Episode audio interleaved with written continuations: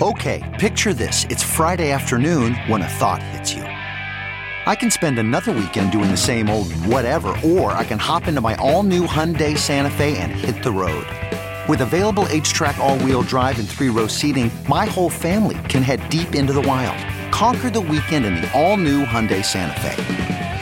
Visit HyundaiUSA.com or call 562 for more details.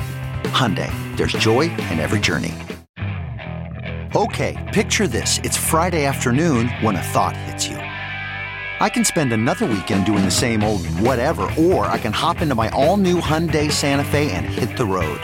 With available HTRAC, all wheel drive, and three row seating, my whole family can head deep into the wild. Conquer the weekend in the all new Hyundai Santa Fe. Visit HyundaiUSA.com or call 562 for more details. Hyundai, there's joy in every journey.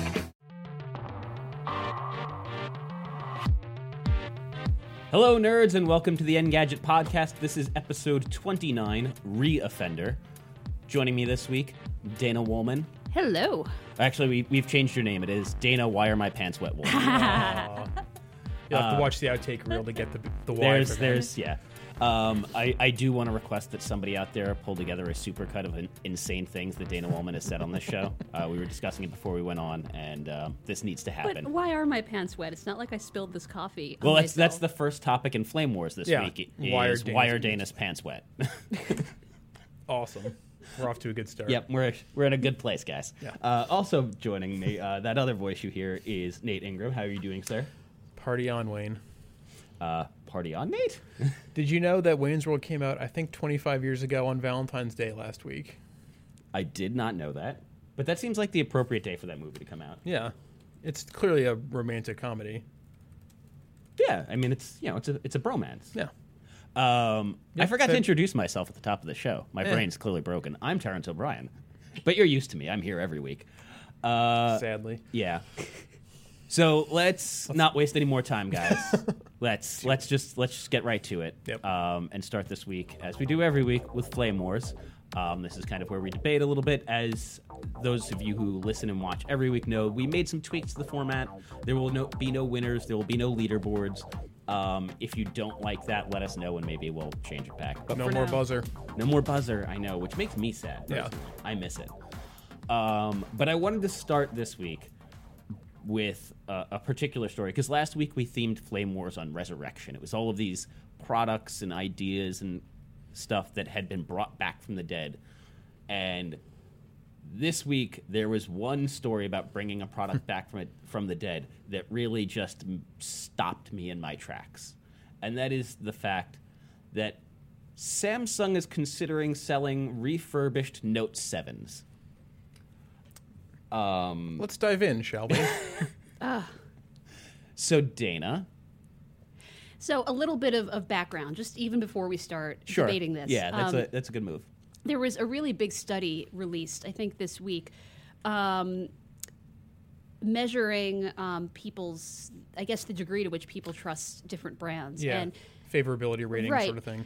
For the, last two years, Samsung was in the top 10 somewhere. And this year, um, surprise, surprise, its ranking dropped to 49th. And I should say this was a large study. It was over 30,000 participants, which is, um, for this sort of thing, a pretty big sample size. Yeah. So uh, people trust Samsung a lot less than they used to. Samsung has a problem in terms of convincing people that its future products will be of sound build quality, that they won't blow up. Um, They're suspicious that it won't burn down their house. Right. So selling refurbished Note 7s is a good first step, right? Good is not Is the it? word I would use. So, go ahead, Nate. Before I before I jump in here. I think that that brand has been so thoroughly burnt to the ground. Haha. Uh, that bringing it back is a real bad idea, but I also don't get a sense that they're trying to like make the Note 7 a thing again. I think they're saying we've got all this hardware that we've already manufactured. Let's try and do something with it so it doesn't get completely wasted, which I think is a good goal. Uh, so it's not so much like I think we're going to be seeing like campaigns for the Note 7 or anything like that. It's just like they're going to f- tweak these things, put in smaller batteries. Uh, the report said they will prim- be, primarily be sold in India and Vietnam, countries that are just not as Unfavorable. well. I think it's just a different marketplace than trying to like bring it back to the U.S. and like put a campaign behind it, right? Well, I mean, I, I, I assume they're not going to put a big marketing campaign behind it, but I'm also, I, I'm troubled by the idea of them taking these phones that explode and saying, "Well, we can't sell them to Americans, but yeah, Right. you know who's dumb enough to buy a Note 7? Like that's kind of what it feels like. Is like, well, they won't know any better. yeah, Yeah. They weren't. They're not as tuned into this news cycle, perhaps, or or what have you. Um, and I think that the thing is like, if one thing goes wrong, like that's it. Like Samsung's gonna be in yet another heap of trouble. It just doesn't seem like worth the risk. But uh, you know, our, our report said that um, that they might run into trouble with their with the Korean government if they junk all these phones. So they've got to do something. It sounds like I don't know what the right answer is, but I don't think they're just doing this to try and pull a fast one. I think they're really trying to like not put all these this hardware to waste, and this Yeah. seemed like a way to tr- to do it. Well, I mean, I guess so. Just to sort of play devil's advocate on this one, they they've done all their studies, they've done all their analysis, and they figured out that the culprit was these giant batteries. Now that mm-hmm. they know that, it's less likely that they're going to explode. And I guess the option is take these phones that are likely to burst into flames and then chuck them in a landfill where all of their like poisonous rare earth metals will sit there and you know That sounds never crazy, decay probably or try to resell them. So i mean is that at least if they frame it that way does it make sense? Is that kind of like a good move for them from a pr perspective not just like a, ignoring the financial bottom line Mm-hmm. part? I mean, I would rather them refurbish the phones than um, do unnecessary damage to the environment. environment. Um, yeah.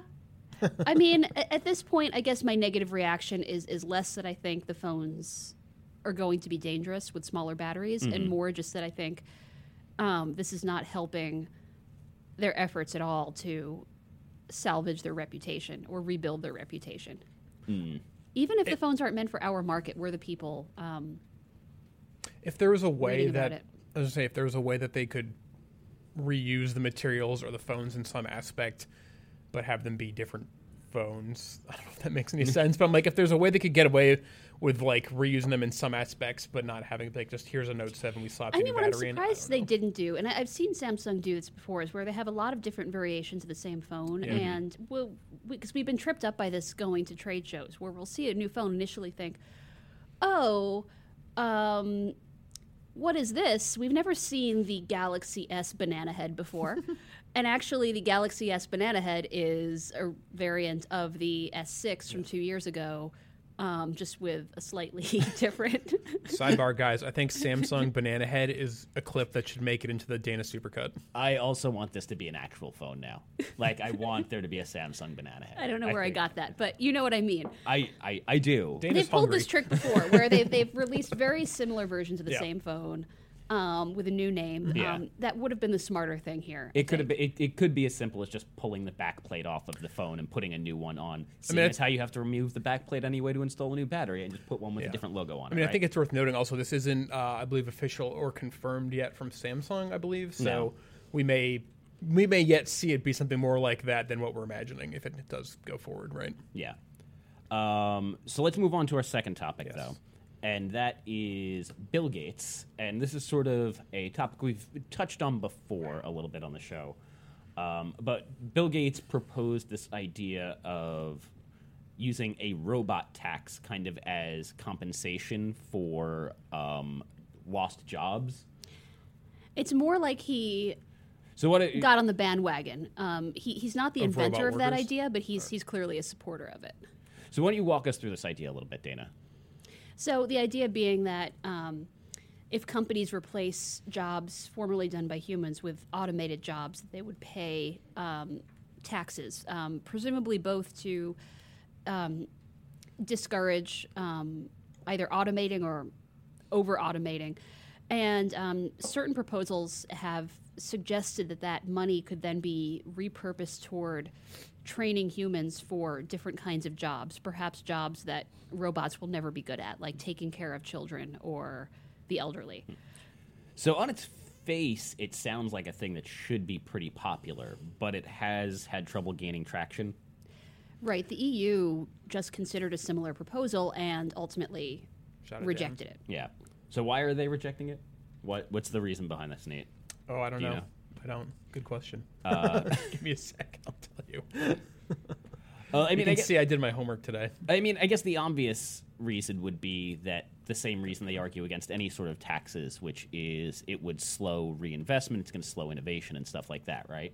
That's like sort of the big obvious one. You're dissuading people actively from investing in technology to improve production. Yeah, I think that's a strange. Um, it's sort of like self-driving cars in that I think there's going to be a real push and pull between the old and the new for a good long while as we figure out like what's the best way to implement this thing that's clearly coming, right? Like robots taking jobs is going to happen, um, and it can be for the best in a lot of ways, but there's also going to be like that job cost and like what is that, like, what's that look like? I don't know. Yeah. Um, I but I mean, mean, this has been happening for years, though, right? Like, isn't that like assembly lines, like similar kind of thing? Like, this just feels like the next step in that evolution. Yeah, and I mean, it's not. Uh, should also make it clear that this is not like an overnight thing. All of a sudden, everybody woke up Right. and went, "We don't have jobs because of robots." Um, this has been like a slow and steady march and a slow and steady bleed as technology has improved, as the ability to produce more with fewer ma- with less manpower uh, has improved. So this this tax would tax the companies using robots, basically. So there's a financial incentive for them not to use these robots, then. Yeah, And there's also the fact that these robots could be making things safer. They could be taking jobs that are dangerous and putting them in the hands of a robot instead of a human. Yep. So there's, you know, there could be uh, safety benefits from robot workers. There can be economic benefits, you know, efficiency benefits. Yeah. But we're disincentivizing that. That seems like a strange tactic to me. I, I, I think that's honestly uh, probably the strongest argument against this sort of thing is the one that you just kind of touched on, which is this efficiency one. Um, because you know, as you produce more, you're able to drive down costs, and that in turn drives down cost of living.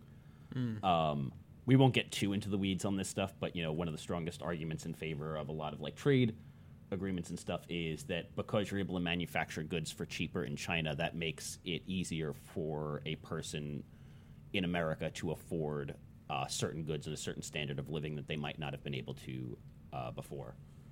this is the two thou- the, the last century in action, basically, right? Yeah. Yeah. Um, but as we also know, people like having jobs. It's really hard to afford things if you don't have a job, period, no matter how cheaply they're made in China. Um, any last thoughts on that, Dana, before we move on? I have a feeling this is a topic we're going to end up coming back to at some point. Probably at some point, and um, it's a complicated one. Yeah. I mean, I, I sort of lean toward where Nate was going, where, um, te- you know, for the centuries, the technology has been marching forward. Um, I say centuries, referring to the Industrial Revolution.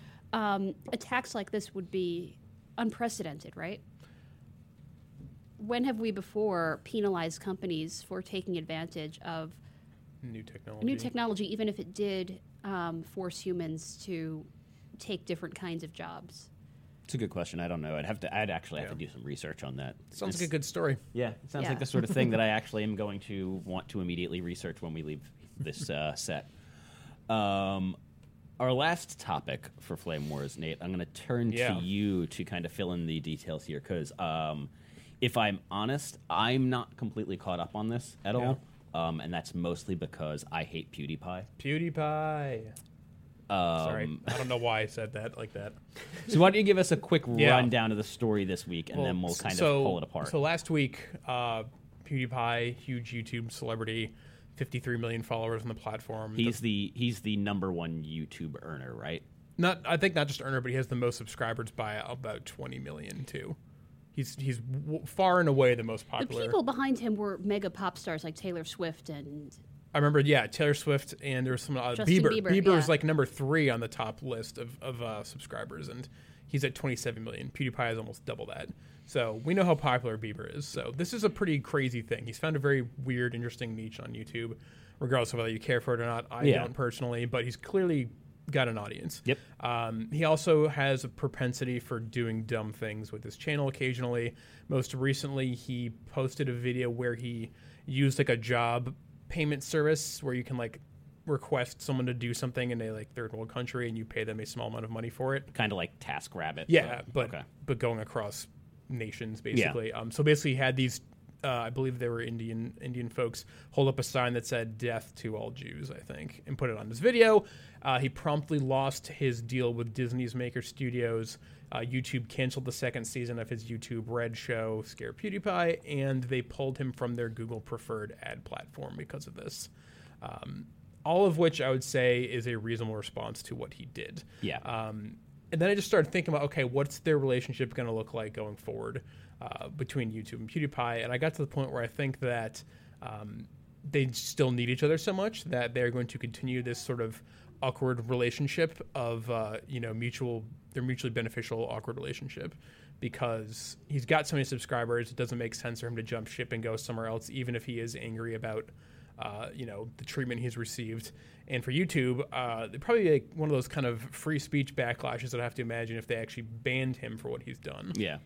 Right. I don't think Google is much more willing to wade into that debate than, let's say, Twitter is. Yeah. Um, Twitter banned Milo a while back, um, even before this week's, you know, Right. um, fresh controversy, controversies around him. But I mean, Twitter otherwise also is not um, has been hesitant to decide what is acceptable speech and what's not, Yeah. and Google too seems. Well, they've got so in their that. guidelines, of course, they say no hate speech, and they also say they typically will remove video. People flag videos, they'll remove them, and then eventually they'll take the step of Yeah. removing an account if they need to.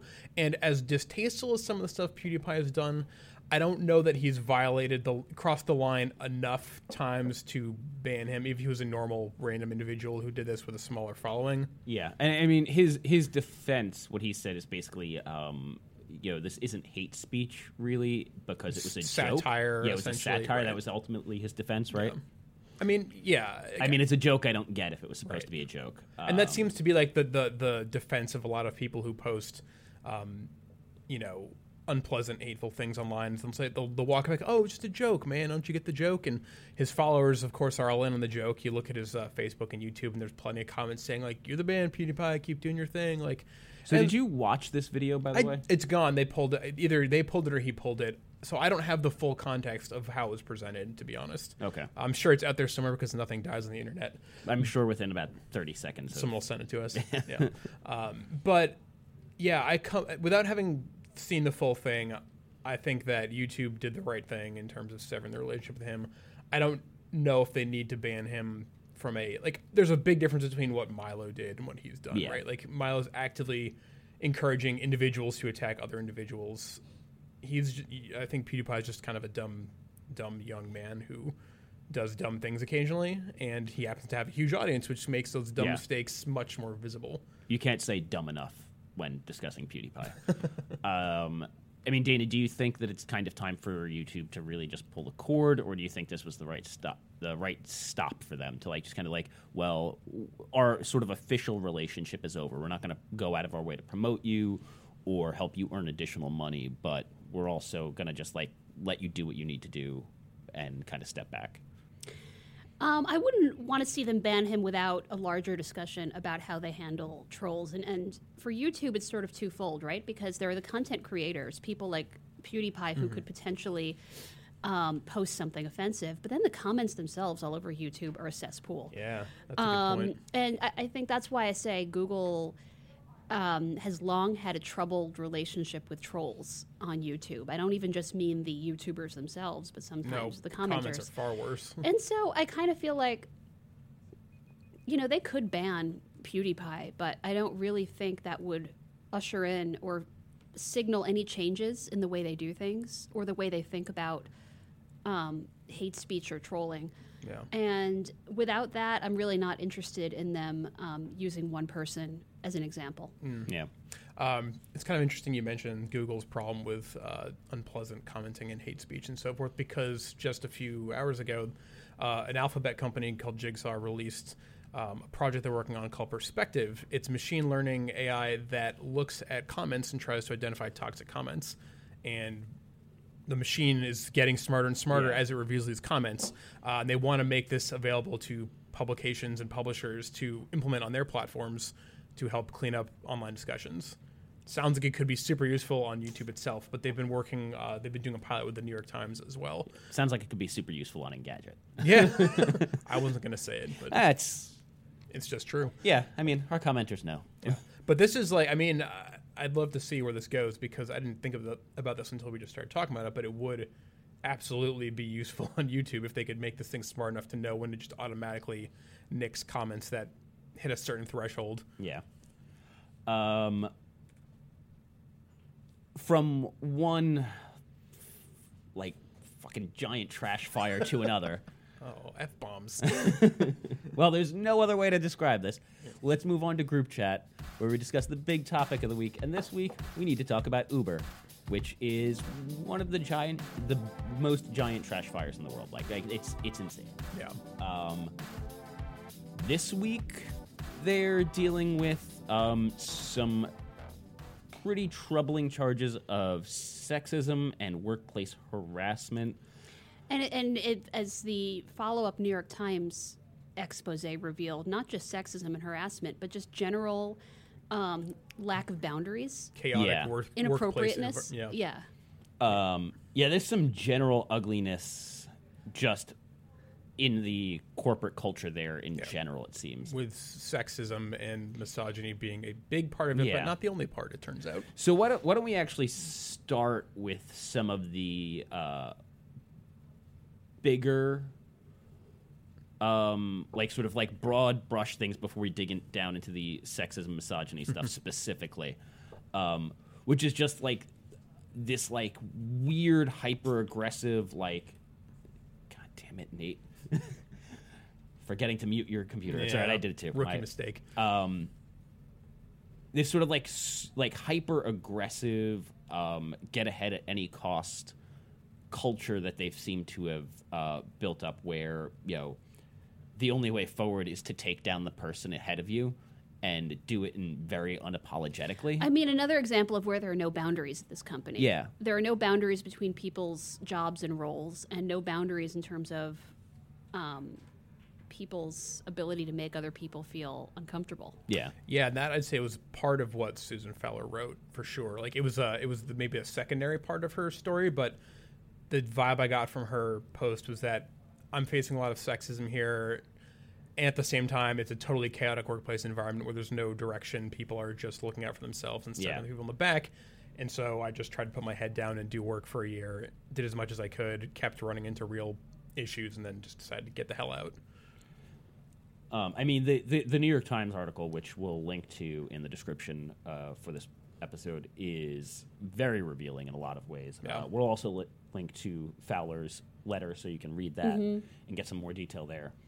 Um, but like the the Times kind of paints this picture of a company where people are not just out for themselves because it happens to be staffed by a bunch of people who are very self-centered, but that it's like actively encouraged for you to go out of your way to undermine your manager and try to take their job from them. And that's like an understood part of the corporate culture that like everybody knows their subordinates are out to get them and that you should be out to get your boss. And sort of following on to that, and Both I of think you guys look out.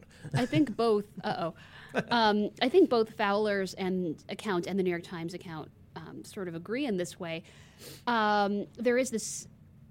I want to meritocracy really isn't the right word, but this idea that Mike Isaac, he used that in the New York if you're Times, high but- performing enough, yeah. then That it- you are immune to consequences. And Yes. Yeah. Yeah. Yes. So that's that what was- she.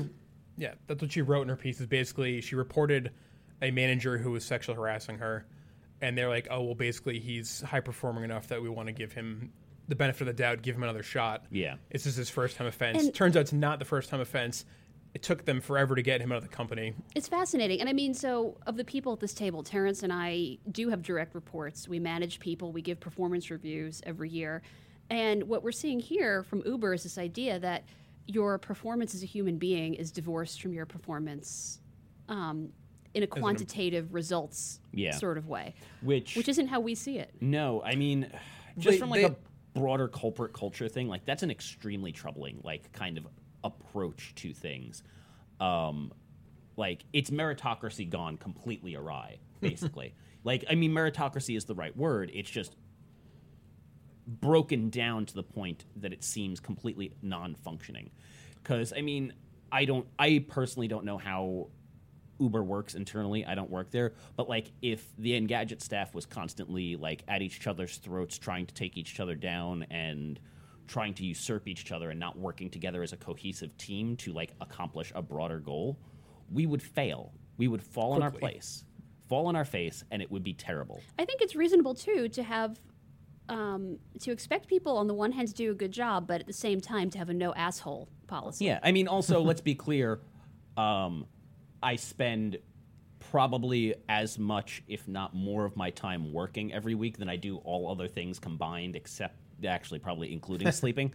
Um, I want that to be an enjoyable experience. Yeah. Like, it shouldn't be uh, a combative place to be. You shouldn't like be constantly watching your back, you know, 50, 60, 70 hours a week because Nate is trying to take your job. It's true. but I'm going to do it in a nice way. You'll be polite about it. You'll Yeah. smile all through it. Yeah. Um, no, this is, I mean, and, and again, Fowler gets into all these things. She said that, um, you know, she was told that she would get a bad performance review if she stayed on the team of the person she tried to report. Like Yeah. they straight up told her this and then said, if you stay in this team, it's you can't blame us because we gave you this warning that you would get this bad review. And then um, she was threatened. They've threatened to fire her for reporting things to HR, then- basically, which is legal. She tells them. When there were enough complaints about this guy, they just kind of, um, Pushed him, like moved him someplace else. yeah, like believe pulled- he they left pulled the the Cath- company, but they don't know. They pulled a Catholic church. I, I wasn't going to say it, but That's I. I'm Catholic. Yeah. It's fine. it's okay. Yeah. I believe he did I, leave. I can say it. I believe he did leave the company eventually. Eventually. I don't know in under what circumstances if he was fired, if he left of his own accord or what. Um, but yeah, the whole thing is super troubling, and I think the broader, you know, if we get into broader picture, is saying this is not just Uber's problem. Like maybe they're No. worse than other companies in the valley, but Well- um, Nicole Lee let's a say good Uber saying, is right, too like- large. U- Uber is too large to get away with this idea that it's a startup culture. You Yeah. know, not that any startup should have this, but this is a company valued at seventy billion dollars. It is sophisticated enough in other ways that it, um, it's sophisticated in the way, way it deals with the government. Mm-hmm. Um, why can't it have a sophisticated HR It sounds operation? like HR was just made this did not prioritize until they were much bigger than. It should have happened much sooner in Yeah. their history, right? Well, I mean, and again, I think it also goes to that sort of meritocracy run awry thing, which is their ultimate goal is making money, and you are free to do whatever you need to do to reach your goals, whether that's you know number of drivers, number of rides, amount of money you're bringing in, you know, revenue, all of that stuff takes precedent over the work environment, and so if you do horrible things, if you harass your employees, all of that is forgiven as long as you meet your like financial goals. Um, it's particularly interesting seeing this all come up to this, you know, this over the last week, considering that we just sort of exited a bad month of Uber publis- publicity, right? The delete Uber campaign was Yeah. going wild. Um, so they've had a pretty rough 2017 so far. Yeah. So let's before we go into the broader issues that uh, Uber has had and the um, delete Uber campaign, which I feel like has stopped and started multiple times. Um, I don't know about you guys, but I deleted Uber like about a year and a half ago and haven't looked back. Wow, good for you. it's Um, so convenient sometimes. There's a company called Lyft. yeah, I've been using them more now, for sure. um, let's let's actually dig into some of like the specific allegations that have been thrown out against people at Uber, just to like take this out of um, the realm of abstraction. yeah. So this and this is not from the Fowler letter uh, because that is sort of long and winding and how it's a whole bunch of stuff and be a lot harder to get through on this podcast. So we're just going to go to the New York Times one uh, because it's a little bit more condensed. Um, it says that one fe- one Uber manager groped a female coworker's breasts at a company retreat in Las Vegas. Um, this was reported to have happened like publicly and in plain view of people, and nothing happened. That sounds like one of the few cases, at least cited so far, where someone was quickly and summarily um, terminated, Yeah. Um, there, as you'd hope. Yes. There was an incident uh, in a meeting where a director shouted a homophobic slur at a subordinate during a heated confrontation. Um, there was another incident where a manager threatened to beat an underperforming employee's head in with a baseball bat. Um, now, to be fair, we have to say like we don't have document uh, documentary evidence of these things. These are allegations. These are uh, at least to some extent unproven. Um, but I mean, it paints a really horrifying picture, and those are just like a few incidents. I And it believe doesn't- Mike Isaac, the New York Times reporter, said at the beginning of his story that he spoke to 30 or maybe more Yeah, than 30. 30, um, current and former employees. Yep. which is a pretty good sample. Right. I, I was impressed by his sourcing. Um, And I think this all comes top down. Uh, another thing he notes in his story is that uh, Uber CEO GQ article of 2014 he refers to Uber as Boober because of how the company helped him attract women. fuck that guy. Seriously. I mean, don't fuck that guy, but Uh, yeah, actually- fuck that guy. nobody should ever fuck that guy ever again. like, uh, uh, So this has been going on for. I mean, yeah, there's been a lot of talk about how he's a horrible human being for a long time. yeah. It just doesn't seem to matter up to a certain point. So let's do a quick sort of run through the other stuff that Uber has gotten in trouble for over the last God knows how many years. Um, they got a little blowback last month for dropping surge pricing when New York City taxis went on strike in protest of Trump's immigration ban. They were called um, strike breakers. Yeah. Yeah. And then um, there was the incident um, where they were sort of using their power to um, track journalists, right? Or Yeah, threatening to? Threatening to. Um, I don't have the guy's name in front of me, unfortunately. Um, one of the higher ups at Uber basically suggested that they should use um, Uber systems The to God track. view. The God view. Yeah, the God tool. view, which kind of tracks and monitors Uber traffic all over to uh, keep tabs on journalists who wrote disparaging articles about Uber. And this was back in 2014, Yeah, by the way. So it's a long time ago now. this has been years And and years of bad press. for Then this just company. it's it's negotiating tactics with various um, cities and govern- local governments. well, their their tactic is don't negotiate, basically. just keep doing what they're doing. roll in. Do your thing until your they thing. get legally challenged. In certain places like Paris, weren't they accused of actually funding any, um, paying for any fines incurred by its drivers? That I'm not 100% sure of, but I'm sure I can find out very quickly. Uh, list goes on the- and on. We have the internet in the room with us.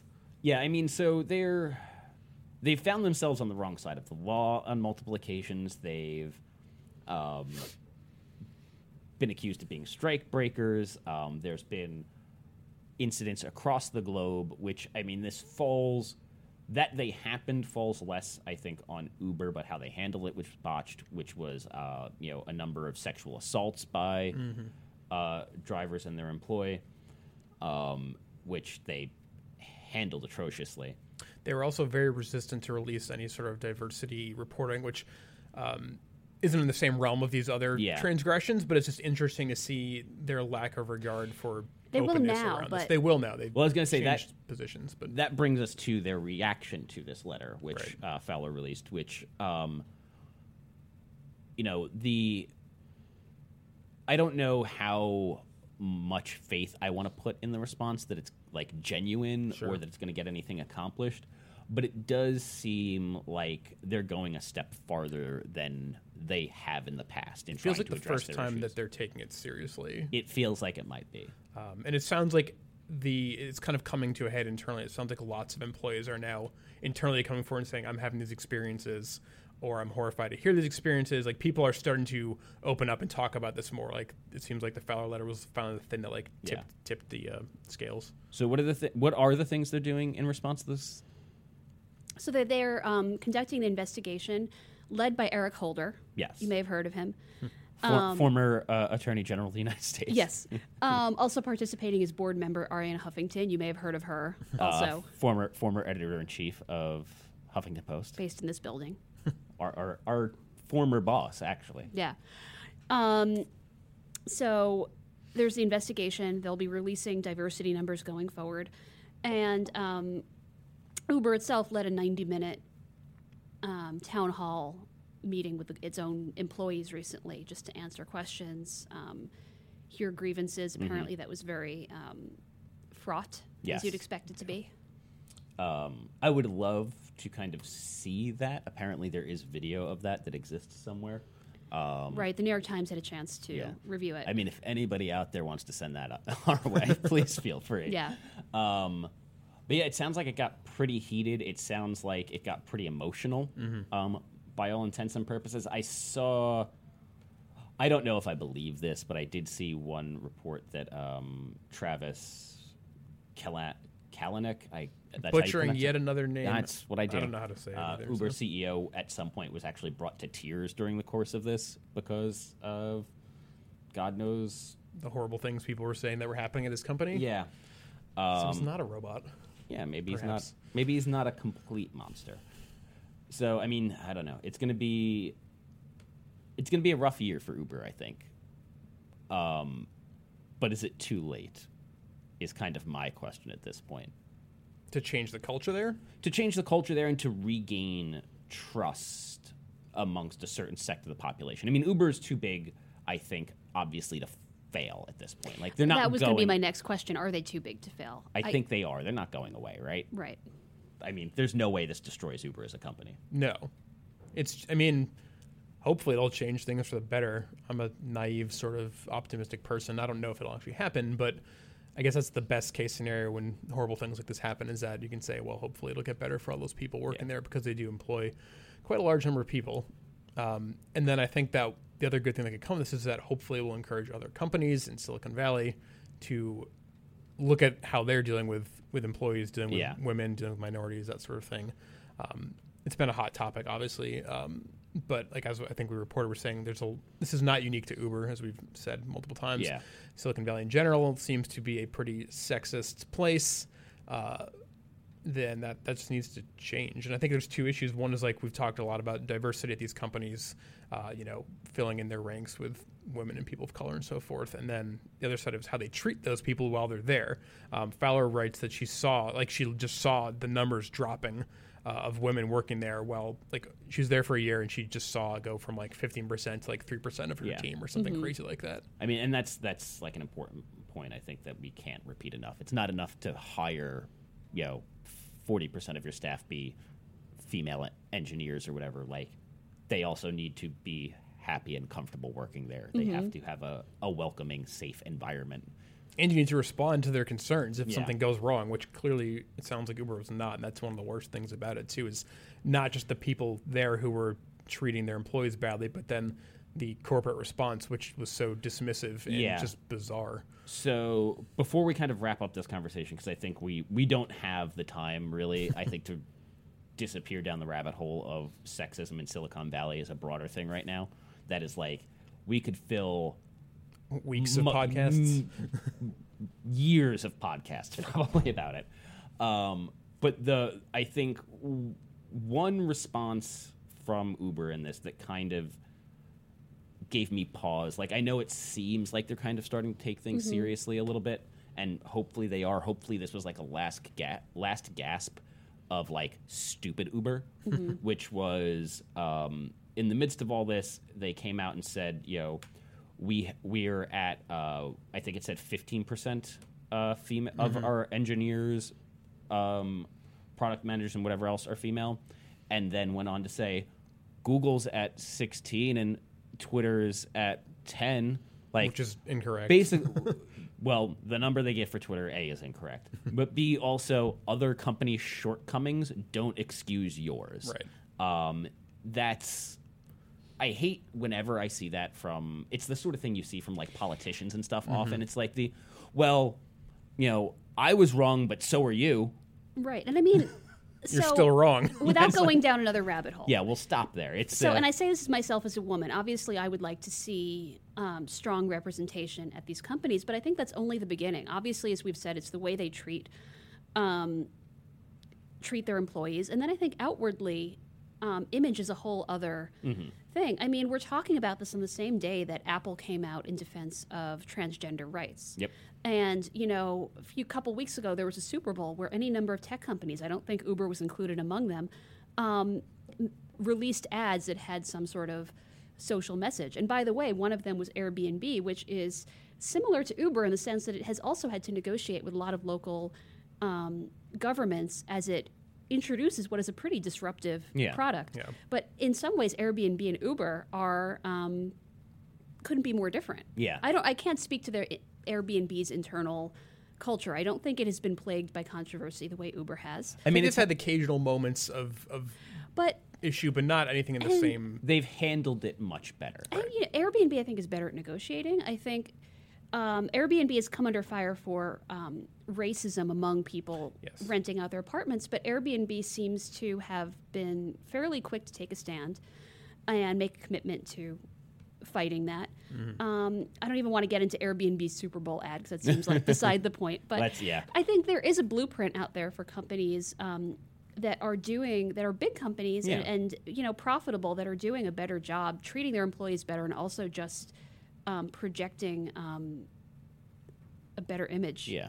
Well, as far as Airbnb goes, I was at one of their events in San Francisco last year where their uh, new head of diversity, I believe, talked about their racism issues and went through all the steps that they were going to take to address them. And that made me think of uh, another article, Terrence, that you shared was uh, on Recode about Bernard Coleman, who's Uber's new uh, diversity officer. I believe he joined the company about a month ago, so right before all this stuff started happening. So he's going to have a tough first couple months too, but. Um, at least they have someone in this position. Hopefully, he will be able to make a difference. It sounds like he's got the background to do so. Yeah, and I mean these companies aren't perfect either, but I think we can, and that's just one example. But I think there are companies that are doing more to work on these things. Yeah. Yeah. And and when criticism comes their way, their reaction isn't as dismissive. And I think that's one of the the big things. Um, it's it's ultimately not like a really concrete react thing to get obsessed about. Like I know that how Uber reacts to criticism about sexual harassment isn't a big deal in the grand scheme of things. Like it's more important that you actually address the root of the problem. Um, but it sets a tone when your reaction to criticism and accusations of sexual harassment is, yeah, but so does Google. Like it's say, we'll look into that. You're right. That's a very serious accusation. There, there are potential problems here, and we will do our best to address it. And by the way, Google's women, however few they are, they get free lunch and they get their own bathrooms, and probably aren't groped at events. They also probably get the leather jackets. Yeah. uh, there's so many tiny little details that we don't have time to get to that you all should read the read the letter, read the New York Times article, also read our articles. Uh, Nicole Nicole has an excellent piece about um, how Uber is really not alone; that it's just emblematic of a broader problem in Silicon Valley with sexism. All very much worth a read. All of those links will be down in the description. Um, last week we ended with our recommendation section. We are still looking for a name for that. um, right now, we got we got a couple of suggestions. We haven't settled on one just yet. Um, I'm to go with a slight variation on one of the suggestions we read that we received, which is the wind down, which I kind of like. So this is where we kind of just talk about what we're reading, watching, listening to, just what we're doing in our downtime to take our mind off of the nonsense that's going around or helping us connect better with the nonsense going on in our world. You know, news-based things. Understanding the nonsense is important. Yeah, understanding the nonsense is important. Um, so why don't we start with you, Dana? What are you What are you doing in your downtime? Okay, so I haven't had time to listen to a new album or read a new book this week. Um, but I am, one of my goals for 2017, I am trying to cook or bake a new recipe each week. Nice. So for this weekend, um, I have my eye on these salted um, tahini chocolate chip cookies I read about in the New York Times. I'm going to try that recipe this weekend. If they work out well, I'll bring some into the office for you guys. Um, work mom here. I'll be back. I'll be back on Tuesday. And um, but readers too, if there are any bakers and cooks out there who are enthusiastic about such things and want to send some easy recipes to a novice like me, um, you should do that. Do you have a preference for baking over cooking yet? Because I think I feel like they're very different in terms of skill sets, right? Cooking is They a little more improvisational. You can have a little more freedom. Baking is like a more scientific process. Um, even um, my non-desserty recipes are more often um, cooked in the oven. So um, I guess I'm more comfortable baking, but I also want to get good at stovetop Yeah. cooking too. So, so really, your recommendation is not so much a recommendation as asking for recommendations. Yeah, why not? that works. Well, Send Dana your recommendations. Send me your recipes. Yeah, Um, Next week we'll see if the cookies are worth recommending. yeah. I've I've been sending Dana recipes every so often. But yeah, if readers have any easy, delicious recipes for me to try, um, please do send them my way. I mean, I think we could say Dana is endorsing cooking for yourself. yeah, but more. She wants recommendations. And if I like what you give me, I'll, I'll shout it out on the podcast. There you go. Um, Nate. Uh, so this year I've been trying to read more books, uh, both fiction and nonfiction. Uh, and uh, currently I am reading My Grandmother Asked Me to Tell You She's Sorry by Fredrik Backman. Uh, if you know him, you might know him from a book called uh, A Man Called Ove, which is very popular right now. Big New York Times bestseller. I believe he's Swedish and his books are translated. The translations are excellent. But anyway, Ove is a great read. I'm reading his another one of his books. My grandmother asked me to tell you she's sorry, and it's a great fiction book. It's it's not fantasy. It's about a seven year old girl uh, and her relationship with her grandmother that dovetails into these really fantastical sort of imagined worlds. It just like it plays off of. Uh, the strength of the imagination that children have um, to take their real world and turn it into something that's this epic adventure. Um, even though we're not like you know hunting orcs or whatever in the book, but it's just a great, really powerful read. Uh, great characters, everything about it, everything about everything I've read by this author has been excellent. So go check it out. Cool. Uh, I'm going to recommend that everybody check out the new album from Moon Duo. Uh, it's called Occult Architecture Volume 1. It's sort of like uh, psychedelic. I, I'm going to use this word, and I hate that I'm going to use it um, because this is what they call the genre of music, but it's krautrock. um, nothing like genres of music based on racial slurs. Mm-hmm. Um, but it's like really like sort of robotic motorik um, rhythms and synthesizers and like super fuzzy guitar uh, if you were into the first queens of the stone age album their self-titled album you'll probably like this um, it's a little noisier than say like a Neu or a can obviously it's a little bit more Noisier poppy. than can. Well, I mean, Can's kind of like lots of like other instruments, not so much big distorted guitar Yeah. riffs. Uh, so this is more that realm. Uh, it's super good. It's like super driving. If you were to try and recreate Fear and Loathing in Las Vegas, this would be an excellent soundtrack to it. It's just as appropriate for driving down desert highways as it is for taking lots of drugs too. I listened to the first ten seconds before the podcast started, and it sounded pretty good. Yeah. Um, so yeah, you should all check that out. Um, I just want to thank Alex Strong for sending us the title for the wind down. Uh, that's, you can find him on in, uh, on Twitter. It's at Invin- Invincible Alex. I want to make sure I got that right. It's not invisible. It's Invincible Alex. Uh, so he sent us that recommendation. Thank you, Alex. And you know, other people, please send us recommendations for the closing segment of the show. We'll figure out what we want to I call think it. at what Terrence point. is saying is that he will rearrange every aspect of the podcast based on your whims. Yeah. Well, I as I say every week, we want your suggestions, we want your feedback, we want your recommendations, questions, comments, concerns. If you literally just want to like yell nonsense at us, that's fine too. I might not read it. I might just delete it, but you know, Yeah. send it our Bring way. it. Um, you can hit us up. It's at Po- Engadget Podcast on Twitter. You can email us, uh, podcast at Engadget. Dana, where can the fine people find you? I am at Dana Wollman on Twitter, and again, send me your recipes. Yes. Uh, Nate, where can the fine people find you? I am at Nate Ingraham on Twitter, and send me your recipes as well, or book recommendations. Yeah. Yeah. Uh, I am at Terrence O'Brien. Um, you can send me recipes. Uh, I, I like cooking and stuff. Um, so, you know, do that. Uh, but please make sure to tune in next week. Rate us on iTunes, subscribe in your podcast app of choice. All of that stuff helps other people find the show, and we want people to watch the show. Generally, that's considered a good thing, right? Yeah. Most of the time. All right, let's, let's go get back to work. All right. Later, guys.